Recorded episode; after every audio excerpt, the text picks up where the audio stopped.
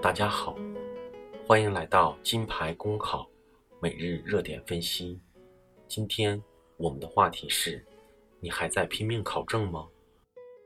据报道，今年四十八岁的黄佳，在广州大学松田学院管理学系担任会计教师。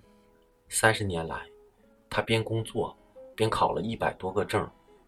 这些证书，除了成人自考的大专毕业证、本科毕业证、硕士毕业证，还有各式各样的资格证书。奇葩的是，还有一个证婚人证书。黄佳说：“之所以拼命考证，并不是为了炫耀自己的多才多艺，无非是为了保住或选择一个更理想的饭碗。”被称为“考证狂人”的黄佳。其非典型的人生奋斗史，实在给人以太多复杂而纠结的观感。并非学院科班出身的他，在一次次考证中完美升级，最终如愿当上了高校教师。然而，如果从生活品质和内心状态来看，一直缺乏安全感、不断打拼挣扎的他，似乎又是苦闷和不幸的。当人生际遇的起承转合如此紧密地与漫漫考证路联系在一起，这注定是一个非典型的故事。三十年，狂考一百多个证，这一惊人记录有其历史成因，尤其在计划经济年代，体制对于社会系统的管控与支配几乎无所不在，这就意味着各种资源许可。天然是求职就业的敲门砖。也就是在这一阶段，皇家开始了考证通关的征途。然而，随着时间的推延，那套以证书系统为核心的能力认定与资源分配模式，已经发生了极大改变。直至近年来，国家更是分批次取消了数百项职业资格许可和认定事项。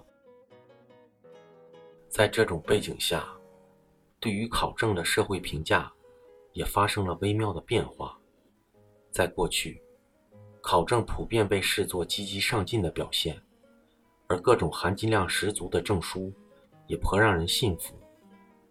但随着考证和相关培训的产业化，以及大学生考证组的大量涌现，考证越发被看成某种盲目的、无效的。非理性的低级劳动，而对于黄家而言，考证是为了寻求职场安全感；而对于许多年轻人来说，考证或许完全是回避现实、自我安慰的幻象而已。有研究表明，考证热在学历不高、岗位竞争压力大的专科生中比较普遍。相比之下，教育背景越好的学生。对考证的热情越低。过去的三十年，黄家通过考证完成了人生逆袭。可时至今日，这种可能性变得越来越小。这意味着，在不远的将来，考证甚至都不再提供所谓的安全感，而只能制造一种忙碌的状态，来让考证者暂时逃避开现实的焦躁与烦恼。证书含金量的贬值。连带着考证的过程，也发生了价值稀释。毋庸置疑，考证狂人黄家的经历，对应着一种曾经成立的游戏规则与人生模式。他足够努力，也足够幸运，却也足够特殊，因而也就未必有那么多的参考意义。真正值得我们关注的，并不是所谓考证改变人生的成功学。而是那份自我负责、自我激励、自我实现的人生态度。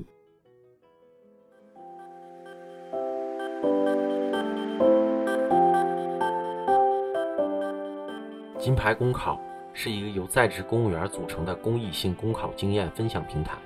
近期，我们将开设公考答疑解惑新专辑。